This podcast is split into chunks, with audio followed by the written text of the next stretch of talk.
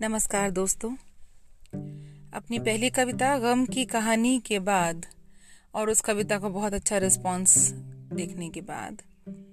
आज सोचा आपको एक और एपिसोड में अपनी एक और कविता से रूबरू कराऊं। मेरी इस कविता का नाम है आशा। एक बार फिर ये कविता मैंने अपने ही कविता संकलन, अनकही मन कही अनटोल्ड मेलोडीज से ली है, जो अमेजोन पर उपलब्ध है। तो आशा इस कविता का शीर्षक है और कविता इस प्रकार है, हर रात बाद आती है सुबह, ये बताने को। जीवन है ना रुकने का नाम, ये बताने को। क्या कभी देखा है धारों को कभी रुकते हुए?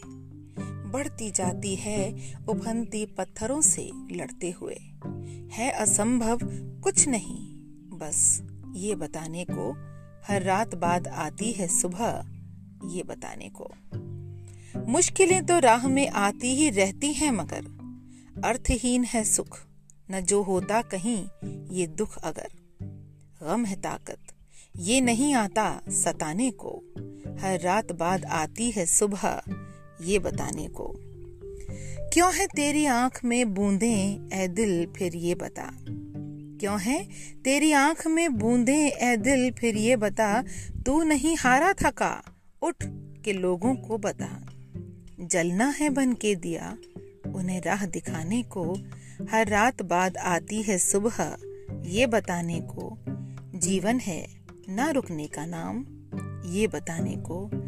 हर रात बाद आती है सुबह, ये बताने को।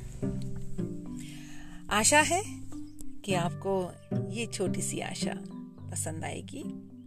बहुत धन्यवाद।